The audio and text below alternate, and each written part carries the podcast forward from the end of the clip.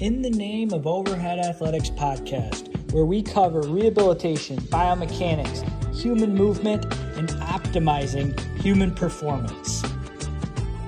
Welcome back to Overhead Athletics. Today we're joined by Zach Dechant, who is a strength and conditioning coach at TCU. He works with baseball players. He also works a little bit with the football players. Um, he's certified through multiple credentialing um, organizations, including the National Strength and Conditioning Association. He's also at SCCC, which is another strength and conditioning certification. He's been through a bachelor's degree program, and he's actually been at TCU for quite a while now. Welcome to the podcast, Zach. Yeah, I appreciate you guys having me on. Uh, excited to be here and talk some baseball. Yeah, absolutely. Absolutely. Maybe you could kind of give us a more in depth uh, run through on um, how you got to TCU and, and how you started working with uh, the baseball players and the quarterbacks. Sure. So I actually, uh, I actually fell in love with training when I was um, in junior high and and kind of entering high school, and bought my own weight set. Bought uh, bought books at, at the time. It was all bodybuilding books, right? It was uh, Flex magazine and Muscle Media and this type of stuff. It was just magazines you could buy at GNC. Um, when I when I went to college, I had no idea what I actually wanted to do. And so my dad one day sitting on the couch was like, "Well, why don't you just train athletes? You love training. Why don't you do that?" And I was like, a, light bulb moment for me, honestly, in, in in my career, was him saying that to me, and I uh, I took it from there. Um, I spent uh, I played football in college at Missouri State. Spent a couple years as a strength coach in the Anaheim Angels organization. And TCU had a unique opportunity in that it was kind of a baseball and football combined um, position where that doesn't really exist much in Power Five sports, Power Five athletics um, at the Division One level. And I had played college football, spent time with a professional baseball organization, and so it was really the perfect fit on both sides. Awesome, very nice. Um, maybe we could talk a little bit more about you know, I think it's very interesting how you train the baseball team as well as the. Is it specifically the quarterbacks? Yeah, for the most part, it's it's quarterbacks, and even just as of recently with COVID, um, I, I, don't hardly work with football anymore at all. But for the past 13 years that I've been here at TCU, yes, it was. It was specific to the quarterbacks. I would work with the wide receivers a little bit as well, but most of it was it was you know very specific to the quarterbacks. A quarterback, honestly, is is just like a pitcher. They're a rotational athlete there's some different aspects as far as you know how they have to move around and things like that but we train them very very similar right? Scapula is very very important. Thoracic and hip rotation it, it's all the same. Maybe we could talk a little bit more in detail about like some of the differences regarding arm path arm swing. I feel like it's it's kind of common nowadays for baseball players to have the idea in their head that throwing a football is good for them but they don't have too much information past that you know changing the mechanics up can actually negatively impact your pitching motion and, and stuff like that. Yeah. So, uh, you know, I don't know who who else does this in the country, but we actually this was probably four or five years ago. Um, we actually use plyo balls with our quarterbacks. So in the off season, we throw plyo balls, um, and we teach proper arm patterns. I guess if you if you want the truth with our quarterbacks, one of the big things with football is quarterback coaches, high school coaches, whatever you want to say, they always force their guys to throw over the top because usually your linemen are big, right? You've got six foot plus linemen. Quarterback right. might not be as tall, and you've got to get the ball over the line. So, with almost every quarterback that I've ever seen that went to a specific quarterback coach or was was taught how to throw, if you want if you want the truth, comes way over the top and out of position with their with their um, shoulder line right? We know that an arm unwinds efficiently with the shoulder line. It doesn't it, it it does not unwind efficiently when it's out of that shoulder line right? We know that applies to every baseball athlete but quarterbacks for some reason are continuously taught to throw over the top. They get no external rotation because of that. So a lot of times what we're doing with those plyo balls is really trying to make the arm path a little bit more efficient to what's to what's actually natural. Um, I, I have always questioned the fact that do we really need to do something that's completely unnatural to the human body for another three four maybe five inches of vertical um, you know, whatever you want to call it, where the ball comes out, vertical release, I guess I should say. over the line, I don't think that's the way that we should treat an athlete because that is not what is efficient for the body. Really, all you're going to do is is create injuries, in my opinion, down the road. And so, what we would see with these quarterbacks is they have no layback whatsoever, and it all becomes almost a lat and tricep throw. Um, so we hammer uh, plyo balls with those quarterbacks a ton. That's awesome. And just for the listeners, we're going to hear this on iTunes or uh, Spotify. Basically, what Zach's talking about is if you took one shoulder, drew a line directly across to the other shoulder, and continued that line across, what we're looking for is the elbow to be somewhere approximating that line. So, super high above that line would kind of be what he's talking about here, where there's excessive elevation of the shoulder, flexion, abduction of the shoulder. And now the shoulder's in a compromised position where it doesn't have the same amount of ability to externally rotate because you've taken all the slack out of the joint. And we see the opposite too with a lot of infielders who end up with a very low elbow and then they've artificially closed down the joint space. They've artificially uh, slacked part of the capsule and then tensioned part of the capsule. And what ends up happening is they don't have the same amount of external rotation. So uh, this is a problem on both ways. But with throwing the football, and and I I have to agree with you. If the end result is maybe three inches higher or something like that, we're, we're potentially compromising the shoulder joint of these quarterbacks, but we're also limiting their ability to throw it at a certain distance and certainly a certain speed. So right. Um, that's definitely that's definitely an interesting interesting point. So how do you uh, implement? I guess what would be the ways you implement some of these plyo care throws and um, plyo care balls with these guys? Yeah. So what we actually do is I call them quarterback drills to make them a little bit more specific. We adapted some of the um, at the time, and like I said, this was probably starting four or five years ago. We adapted at the time some of Drivelines, um, Drivelines drills that they go through, and I turned them into movement patterns where they might have one step back, right? And Driveline actually uses the step back now as one of their drills. Um, I'm not sure if they call it the step back, but it's essentially you step one step behind you, plant that back leg, and ride that thing and throw. And so we would do a step back. Um, we would do a, a back pedal, so you're stepping back one one step, throwing, stepping forward one step, and throwing. And so we would go through that three piece, um, that three piece series with every plyo ball for a designated number of throws. That was number one. Um, one of the other ways that we did it is we put visual markers on our wall. So in our indoor, we've got a, a, a, a pads on our wall, and I would put pieces of tape up at you know different different spots on the wall is all it was, and we would say, all right, on this series of throws, you've got to hit this spot. On this series of throws, we're hitting this spot, and it wasn't always. It's not always just in front of them or just off to the right, because as we know, a quarterback has a 53 yard field side to side to have to throw to. So he might have to open up quickly and, and you know, throw to a to a running back off in the flat or an, a deep out route on the right side or, or whatever the case is.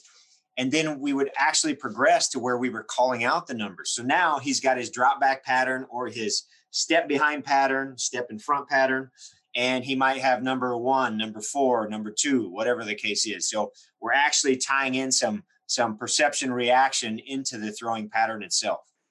Yeah, now we're adding variability. And without that stimulus of that exact same ball in their hands, are you seeing automatically that they start to migrate or self organize towards uh, a more efficient shoulder position?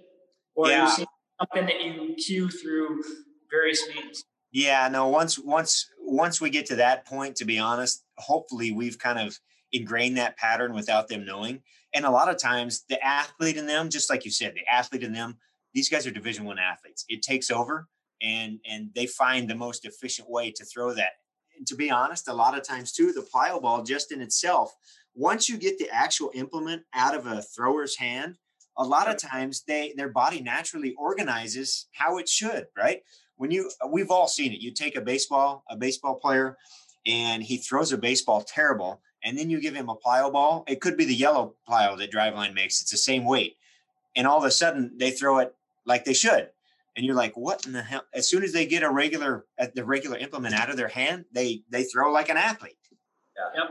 Absolutely. And sometimes it's just taking the like something we see all the time is the way that the athlete ball out of their glove has led to them being in the wrong position further down in the throw. So all we simply do is just have them take the ball and start with the ball not in their glove, and then just tell them to throw it. And all of a sudden, the throw is now totally different, just because they they don't have that same perception of hey, it's time to throw a ball. The ball starts in the glove. As soon as we kind of disconnect them from that. Um, I don't know that neurological sequence. I guess yeah. immediately the throw is altered. So yeah. that's right. That, that's that's pretty uh, interesting that you use that with QBs. We don't work with as many QBs, but uh, we do time to time. But absolutely, yeah. I feel like with the younger athletes too, especially taking them kind of out of that environment, out of that sport, and putting them in something else helps them to stop thinking so much, get out of their head, and just let their body, like you said, organize naturally. So, yeah, and and the thing about the quarterback, uh, the quarterbacks is they they have done specific throwing stuff with a football for so long that just letting them be athletic honestly puts these guys it organizes them in a way that their uh, that their body should right? They, they allow their body to organize itself as it should throw. So the younger the athlete gets the younger the athlete gets the more that we throw um, kind of randomized patterns. We, we, we i'm not cueing them a bunch. We just let them be athletes so the back pedals, the um, step backs, the step forward drills, just let them be athletes and figure out how to throw the ball because a lot of them will. A lot of them will figure that out. Now, do you ever start to integrate the two? Uh, and what I mean is, like, you say, okay, hey, you got five throws with this plyo ball. Now you got six throws with the football to a target or something like that. Just try to integrate the two together. So with the football guys, no, I really we never really got into that. So we would do all their plyo throws first, and then we would. I mean, it was all one holistic throwing program. Plyo balls were first, and then they would move into the football. Um, just because of the time that we would use them in the off season, we never really. I didn't have these huge extended amounts of time to actually delve into kind of blending with the baseball kids, um, the athletes that I train on the baseball side. We absolutely do. I mean, I've got a pitcher right now that I use the baseball in between um, virtually every plyo throw that we make. So um, at some point, and, and we even do something that is is kind of crazy. I have another athlete throw him a ball. He'll be on the mound. I'll have him throw him. We have a bucket of plyos and baseball sitting there, and I'll just have the athlete either put the bucket or put the ball in his glove behind his back, so he can't see what ball's coming to him, and then he just has to he just has to go through his motion and throw it. That's something that we've been playing with a lot so that he can't, like his body can't naturally say, okay, I got the blue plyo ball coming here. This is a heavier ball. This is, you know, and his body has to, his mind thinks about it. His, body, his mind realizes what's coming. Instead, we're, we're doing it on the sneak. And I know he gets it in his glove and he feels that this is heavier, this is lighter. But until he actually puts it in his hand, he doesn't know. And I don't let him look at the ball either. He just has it in his glove and he's got to get it and go through his uh, through his motion, whatever drill we're doing, so that his body we're trying to replicate and drill in the same positions no matter what the light ball, the heavy ball, the baseball, it doesn't matter. And that's what I've been doing with one of my guys with huge success. Yeah, that's yeah. awesome. I, I've never thought of that specifically, but I like that because and, and we talk about something similar. We use a lot of, especially with our injured guys in the beginning, we use a lot of pre-positioning. Uh, we'll put them away from the position of fault in a more efficient position, have them initiate the throw from there, and then we kind of use it as each phase of the throw. So we'll go back, back through maybe four, five, six positions, and then we tell the athlete, hey, if I video these and I overlay them at a certain point in the throw, they should all be identical. So whether I had one athlete start here and then I had him start down where he had to actually lift the ball in the next throw, if I overlay these, by the time your arm gets to here, they should be identical and so we call that space phase specificity. But I like the idea of the of the balls and kind of integrating. them. That's been a problem, I think, in some of the research, especially um, regarding weighted balls and, and, throwing weighted balls. Is There's no effort to blind. Um, there's no blinding effort. Like the participants know, hey, I'm throwing a six ounce ball, I'm throwing a five ounce ball, I'm throwing a four ounce ball. And if we made all the balls look identical. And if they're only one ounce apart, it's going to be hard for a thrower to identify uh, precisely which ball is the heavy ball, which ball is the light ball. And then we'll really start to figure out what these balls do with these athletes, especially if we're talking about velocity increases and placebo effect. And hey, we have a double blind controlled trial here where these guys throw with a four, five, and six ounce ball. These guys throw with the five ounce ball, and let's see what we see at the end. Yeah. So I've, I've been kind of looking for something like that, but I like the idea of even, you know, manipulating between the plyo balls and the regular balls too. Yeah.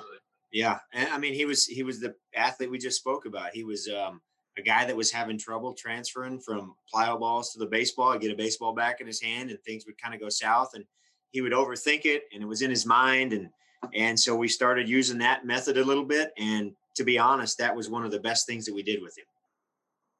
Yeah, I like that. On on the same topic of cross training, maybe bringing a little bit, bringing it back to baseball. Um, for any like young athlete out there who heard, hey, maybe I should start throwing a baseball or throwing a football. Sorry. Maybe we could talk about the positive implications that could have, as well as any caution that you might give them. Yeah, um, I've kind of gone both ways on this. Early on, I guess in my career, I was probably a little bit more against it um, and to be honest, I'm not even sure why.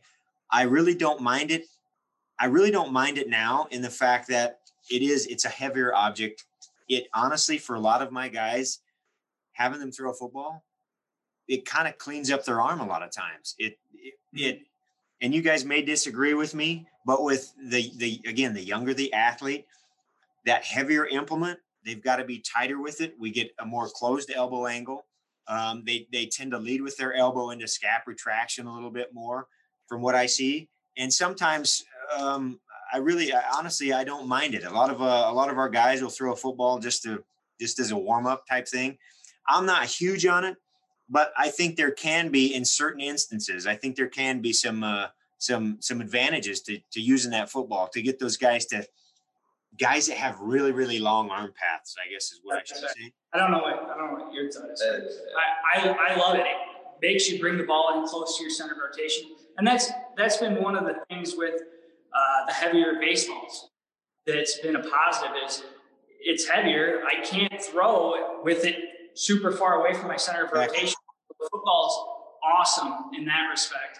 I guess my only concern with football is those guys that end up too supinated in the throw and they have medial elbow pain if they're not a guy that's been too long in terms of their arm action where they've had the ball too far away from their head, if you're too supinated and then you're kind of reinforcing it because you have to be supinated with the football throw. That's always been my uh, my perception. I love the football throw for somebody who is that typical guy that drags their arm behind, the ball's too far away. I don't know what you're. You I think with I, I bring the football out with some of the older guys. I think it's pretty effective in, in, that sense. But with some of the younger kids who just don't have a good sense of their body, I'll actually give them like a smaller medicine ball, a heavier ball, and put them in some of the positions and just put them on a mini tramp. And like you said, it, it seems to they seem to self organize and it cleans up their arm path. And I'm like, that's what we're looking for you to do with the five ounce, you know, the five ounce baseball. That's the type of efficiency we need to be moving with, even though it's a lot lighter we need to act like we're pulling big loads. Yeah. Yeah, the yeah. heavy quality, that kinesthetic sense, like, hey, I can feel momentum a lot easier. I can feel when my arm's in a specific position.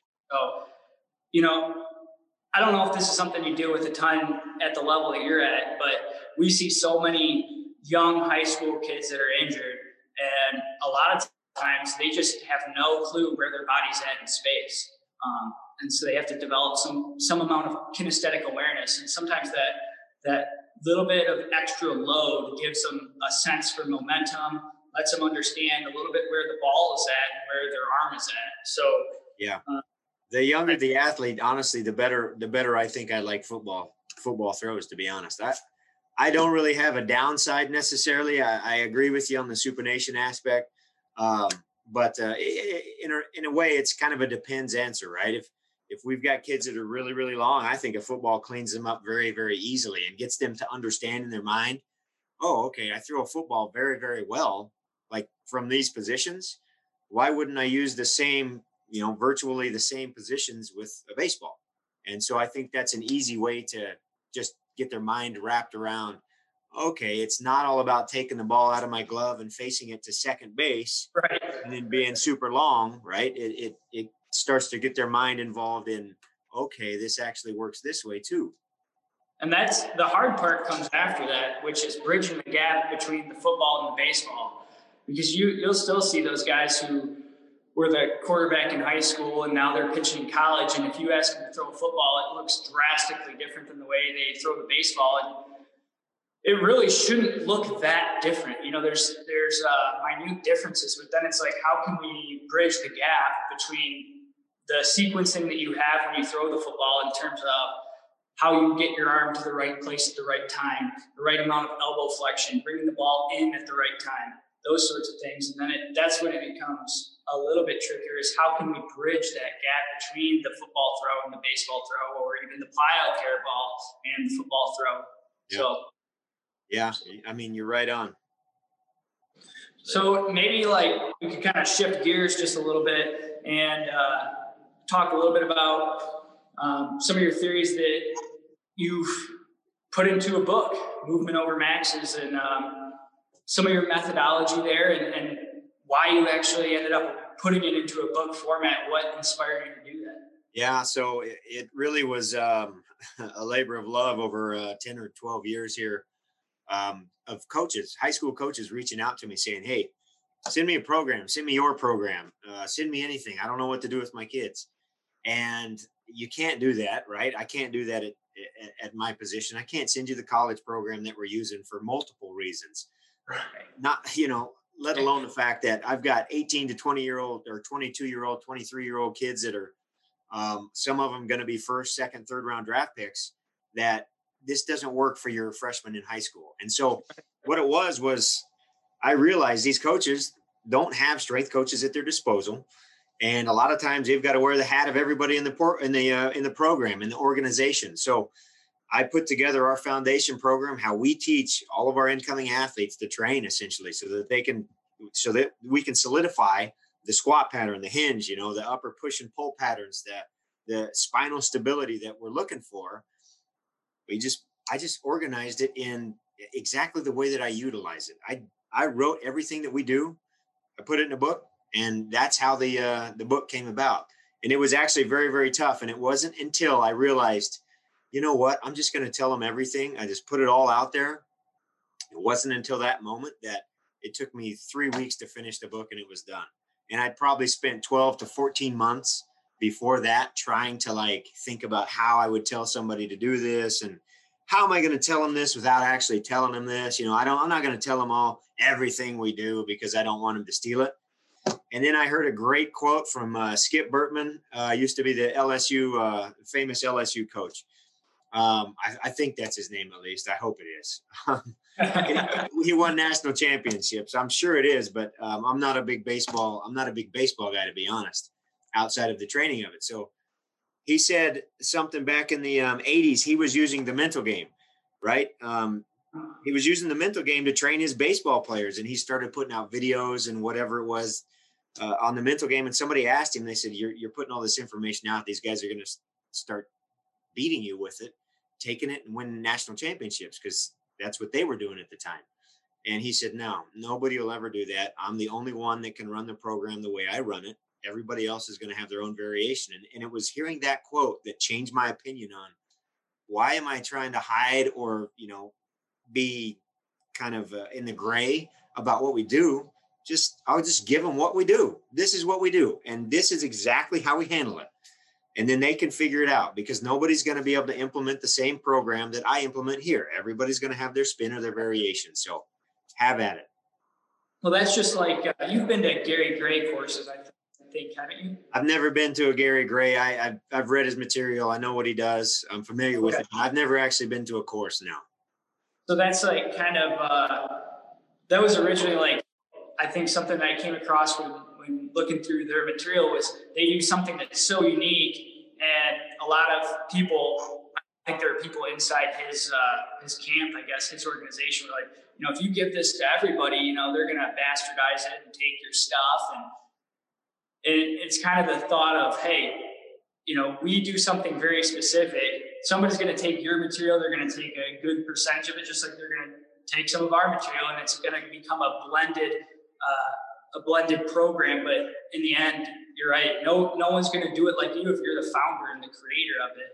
Um, but I, you know, I really appreciate that you're willing to put that material out there because there's so much stuff online now and, and there's so many books and you have people come to you all the time say, Hey, I read this book or, or I came across this material or this blog and they've come to certain conclusions based on those things. And the conclusions they've come to are based on a fragment of, of the information that would be relevant. You've seen 5% of the picture and now you've uh, imagined what's happening in the rest of the image. So I think just having something that's a complete product, uh, complete resource is super valuable for the kids that are, you know, trying to play at the college level or whatever else. But this is something that I, I think that um, in going through your material, I think that it's kind of conveyed is it's it's not just a program that you're going to sit down and do. It's more of a, a methodology. And I was just curious how you came up with the uh, the title. Yeah, that's uh, that was actually weighing on me that entire 14 month process, trying to figure out what I was going to call it. And to be honest, I don't remember, but I remember I was driving home and I had read a tweet of something somewhere. And when I'm driving home, I always just have ideas, right? I have ideas in rebuttal to something that somebody tweeted or just whatever. I'm just thinking. I don't listen to anything. I don't do anything. I just run through ideas. So I actually use my voice recorder. One of the best things I've I figured out was to use my voice recorder and just start voicing these ideas into my recorder. And I, as I was driving home on my, you know, eh, eh, in the evening sometime, I turned on my recorder and started talking, just started talking my ideas. And I said, I, I can't even remember now, but I said, movement over maxes. You know, it's got to be movement over the max.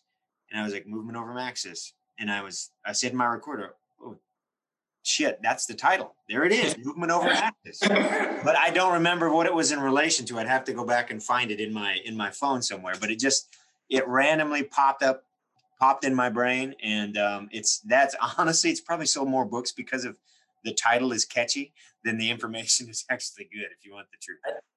I think it's a great title. I mean, just I know in my college experience, we were always chasing the maxes. I mean, even on the baseball team, we're trying to lift more than the other guy, whatnot. You don't really realize how you know maybe your your movements are becoming less efficient, or you know you're not really working toward the specific things you need for that sport. So uh, I, I, love yeah. that title. And it's good for people to get that perspective. I know that I had a strength and conditioning coach at, at one point in time that told us that we needed to increase our overhead press to be able to throw harder and that 400 pound barbell overhead press was the equivalent of 100 miles per hour off the mound. So uh, we better start hammering the overhead press. You just hear all these crazy stuff, and this was this was a college strength and conditioning coach. So it's unfortunate, but I think uh, I think that your presence online is is something that's benefiting a ton of people, and especially this book now. I mean, that's the that's the toughest thing a lot of times for somebody who's so busy to do is to be able to document all this stuff in a written format where you're questioning, okay, should I change how I write this a little bit, or how is this going to be perceived uh, as you go through the book? If I write it this way, it's going to be perceived this way versus versus another way, which makes it so so difficult. And it, yes, it's very, very tough. It's honestly tough because you have to put yourself out there and you have to be really, you have to be judged by every one of your peers that, that picks up that book at some point. And something else somebody told me, they were like, they said, just write it, just write it down. And when you're done, you're done.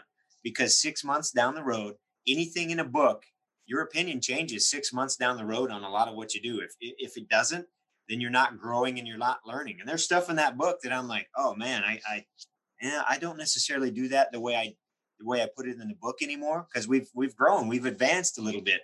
But that was another thing that stuck with me is anything you write in a book six six months down the road, you uh, you're, you're going to look back and and it's there, but you're going to do things differently. So you just have to leave it as is and move on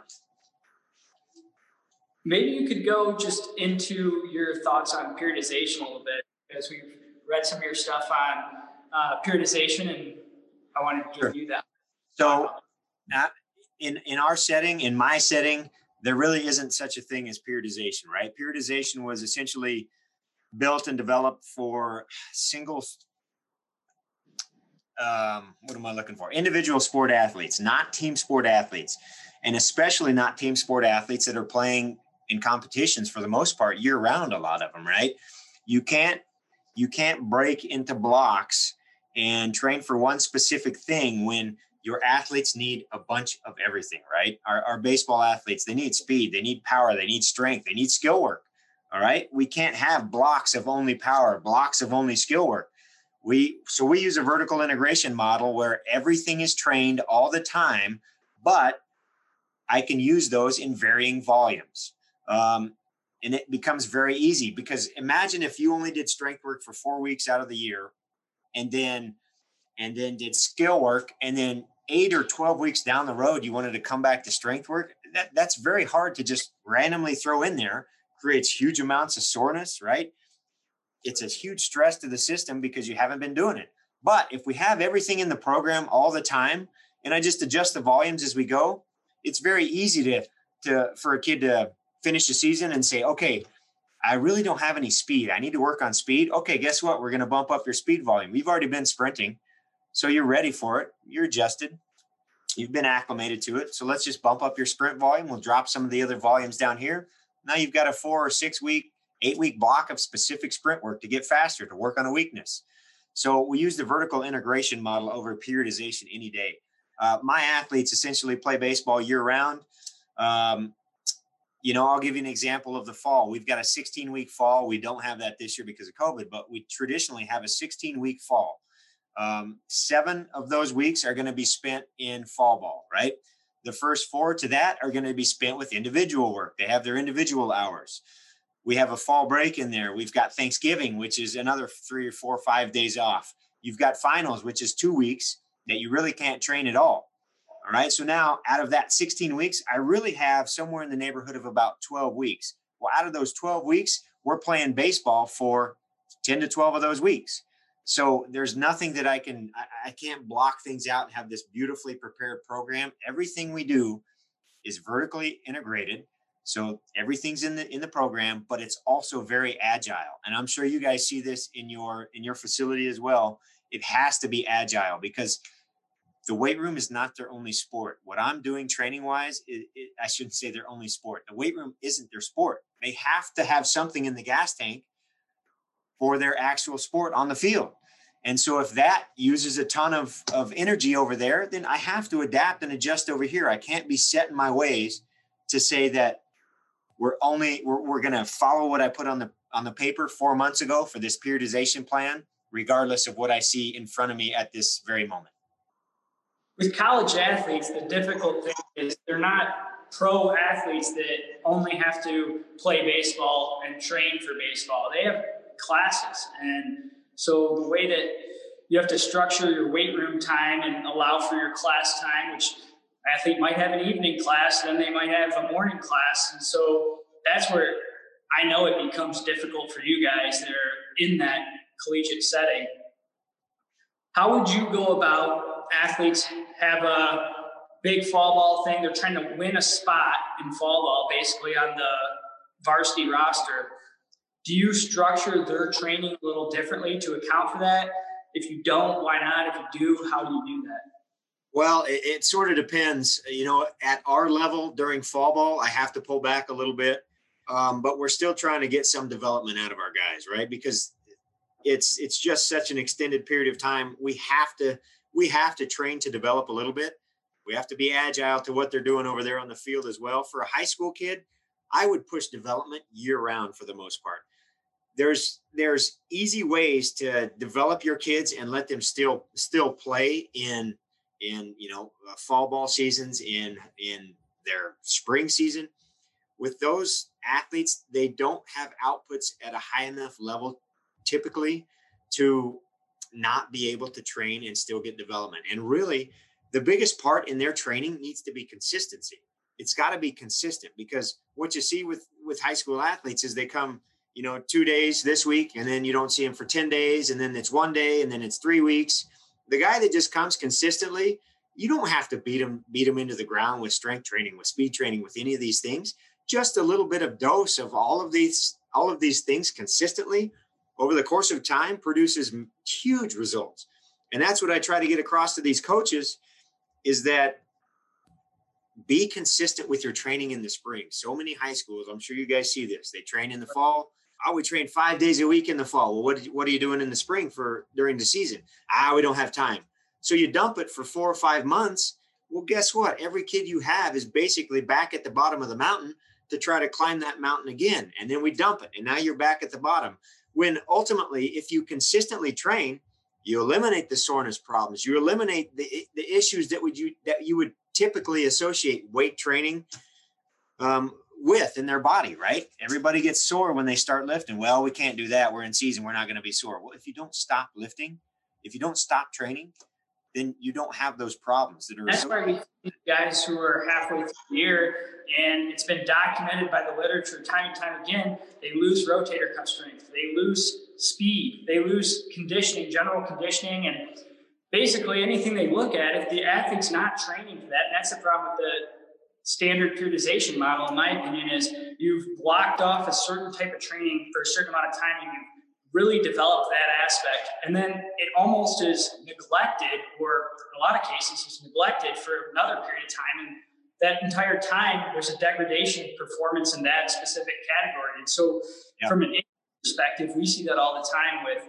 shoulder injuries and rotator cuff strength, periscapular strength. But that's equally true for any performance variable or metric that you look at. If you're not working on it, at least in a capacity to maintain it at the bare minimum, you're going to be losing it. And it takes a certain amount of time to lose strength, and it takes a certain amount of time to lose speed, to lose cardiovascular endurance, and these things. And if even if I've spent so much time in the off season doing it, if, if there's no focus on it at all during the in season component, which, like you said, becomes increasingly difficult, especially when you have three seasons in baseball. A lot of times you got summer ball, spring season, your college season, your fall ball season and then it becomes a real real problem. Yeah, I mean that is one of the biggest knocks on on just your typical Western or linear periodization is that you lose the um, the effects of the previous blocks, right? Because you you never you never touch on them again or for such a long period of time, and that's why that's why all those pieces are always in for us. We always sprint, we always jump, we always we always throw, we always lift. It's just in the volumes and intensities that we do those things. I like it with and this is obviously an it depends topic, but with our guys, typically we recommend that they take some downtime from throwing anywhere from you know four to eight weeks, depending on the athlete. What are your what's your views on that? And if you are recommending downtime, I know it's a little different with you. You're dealing with guys who are in these summer leagues that are you know taking it pretty much right up to fall ball and stuff like that, the start of school. Um, where do you do you implement a break in there?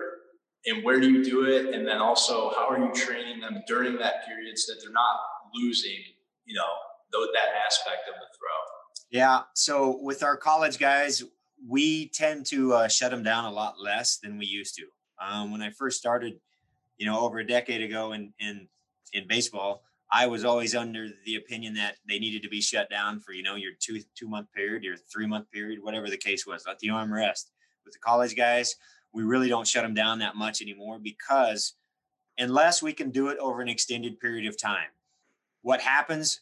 One of the big problems we see is you shut down for three, four weeks. That ramp up is it's just it's just a pain in the ass if you want the truth, and it it, it kind of gets a little bit dangerous because you try to build in a long enough period of time for them to shut down but yet you're teetering on the edge of now we really have to get this thing going type of a type of a mentality um, you guys so, smaller, smaller windows to work with. I mean, yeah.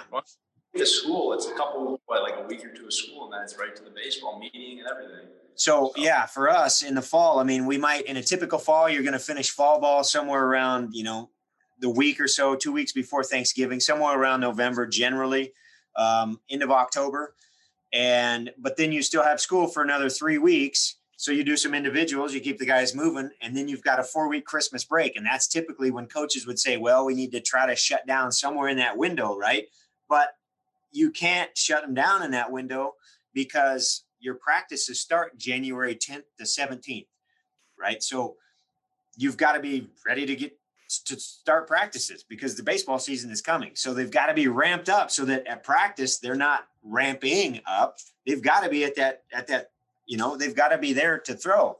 So it's yeah the windows become very very tight. So we've decided and and over the last honestly probably four five six years to not shut guys down over windows like that. In the summer we can, but a lot of our guys depending on uh, their ability and where they where they lie as far as you know how good they are, pro as, uh, pro aspirations and whatnot. Those guys will go into development uh, periods. So a guy that needs to change an arm pattern or needs mechanical work or velocity work, those guys we we use the summer now as as that developmental window where they're not throwing on a mound and we can actually make those changes because it's super hard. You guys know this. It is super hard to change anything when they are competitively throwing because they will always revert back to that pattern. They will always, it's so hard to break those um, mechanical issues that you find because they're on the mound competing.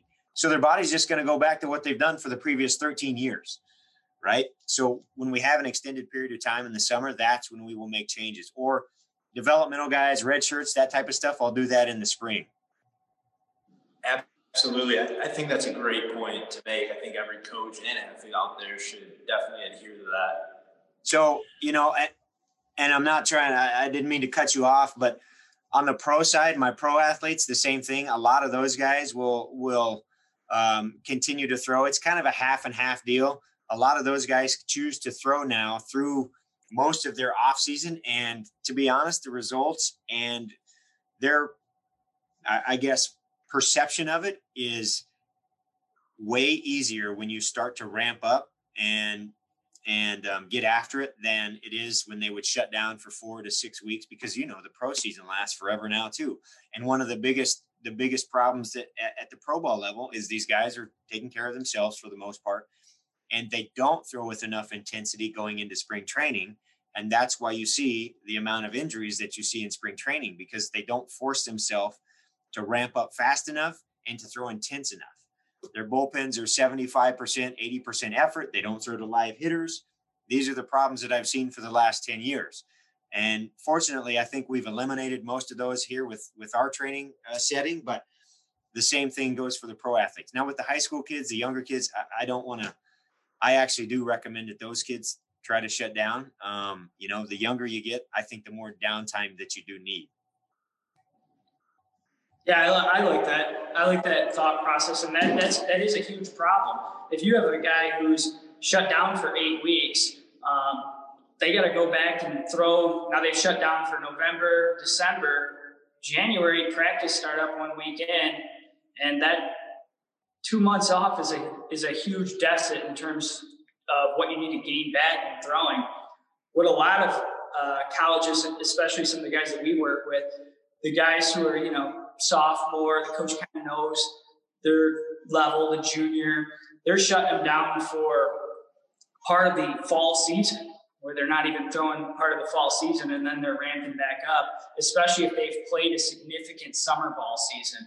Right. Have you with that at all or yeah so um, i mean in those cases i honestly i don't think i have a problem with that necessarily if you have that window then there's nothing wrong with taking advantage of it but like you said, uh, if if we're starting practices the second week of January, we want you to have to be on the mound and be mound ready. You need to have three, four plus weeks of on ramp to get to that point safely, in my opinion, right?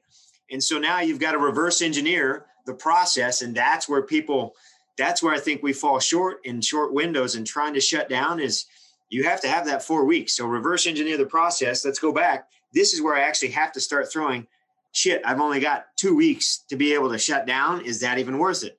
So that's why we we keep our guys. Usually it's a two to three time a week um, toss at 60 to 90 feet. We give them an RPE, you know, basically a six, five to six as far as an RPE and effort. Keep your arm moving. You're going to go out there and just throw throw as many as you feel. Throw till you feel good, and uh, and and that's really it. That's good. Well, I know we went over our time just a little bit here. Uh, final question we want to leave you with is one piece of advice for that high school kid. He's on the cusp of uh, getting recruited. He wants to get into a college program. what's your piece of advice in terms of training, education? What does this guy need to do? Oh boy, that's and I and to be honest, I didn't even realize we were over our time. It's it's uh, this has been a, a great podcast. Um, my advice for them is, I would have to say, to chase development, right? And we've already talked about it a little bit. Consistency, that's got to be one of the biggest factors. But to chase development, as far as uh, training goes, as far as your strength, speeds, speed, power, and skill work. All right. I see way too often guys are, are kids are worried about going out to this showcase, that showcase when they're not prepared. They have uh, oftentimes they have nothing to showcase, right? If you're not in there training to get faster, to get stronger, to throw harder, what are we out there showcasing, right? I, have seen athletes that that uh, that message me on Instagram and say, "Hey, you know, I throw 77 mile an hour. I've got this and such showcase, you know, coming up." Um, or their parents will say, "Man, they can't train. They've got this showcase, this select tournament coming up."